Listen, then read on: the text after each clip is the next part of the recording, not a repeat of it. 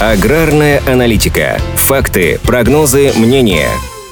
Посевные площади гречихи и риса в этом году отличаются от прошлогодних показателей. При этом по рису цифры стали больше, а по гречихе наоборот меньше. Посевы риса в текущем сезоне составили 192 тысячи гектаров, на 18 тысяч больше, чем год назад. Было 174 тысячи гектаров. В прошлом году площади посевов были меньше, в том числе из-за аварии на Федоровском гидроузле в Краснодарском крае. С гречихой ситуация обратная. Площади под ней, по данным Минсельхоза, составили миллион сто двадцать тысяч гектаров. Год назад было было чуть больше – миллион сто сорок тысяч гектаров. Прогнозы на урожай риса у разных аналитических центров оптимистичные. Первые всходы находятся в хорошем состоянии. С погодой глобальных проблем также не наблюдается. Поэтому есть все основания полагать, что в этом году будет собрано больше риса, чем в прошлом. Эксперты оценивают будущий урожай примерно в миллион пятьдесят тысяч, миллион восемьдесят тысяч тонн. Тогда как в 2022 аграрии собрали 923 тысячи тонн. С урожаем гречихи аналитики связывают не самые положительные ожидания. В прошлом году удалось собрать миллион двести тысяч тонн, но в этом по различным оценкам стоит ожидать от 970 до 990 тысяч тонн. То есть не получится дотянуть даже до миллиона. В некоторых регионах, например на Алтае, из-за засухи и непривычно высоких температур были проблемы со всходами, но прошедшие позже дожди добавили оптимизма. Что касается проса, то предварительно его сбор оценивается в 410-420 тысяч тонн. Это существенно больше, чем в прошлом году, когда собрали 309 тысяч тонн. Основные надежды связаны с Саратовской областью, где традиционно этой культуры выращивают больше всего. Что характерно, в последние годы посевные площади под просом сокращаются, а вот урожайность, наоборот, идет вверх. Несмотря на прогнозируемое снижение урожая гречихи, объем производства гречневой крупы, наоборот, ожидается на уровне рекорда. Два года назад этот показатель составлял 360 тысяч тонн. В прошлом году 382 тысячи, а в этом аналитики допускают, что тенденция продолжится и результат окажется близок к 400 тысячам тонн. Впрочем, объемы производства остальным крупам, наоборот, снижаются, хоть и не критично. По данным Института конъюнктуры аграрного рынка, за год суммарные показатели по всем крупам снизились на 20 тысяч тонн. В целом ситуация на рынке круп остается стабильной, что тоже должно расцениваться участниками сельхозрынка как положительный фактор.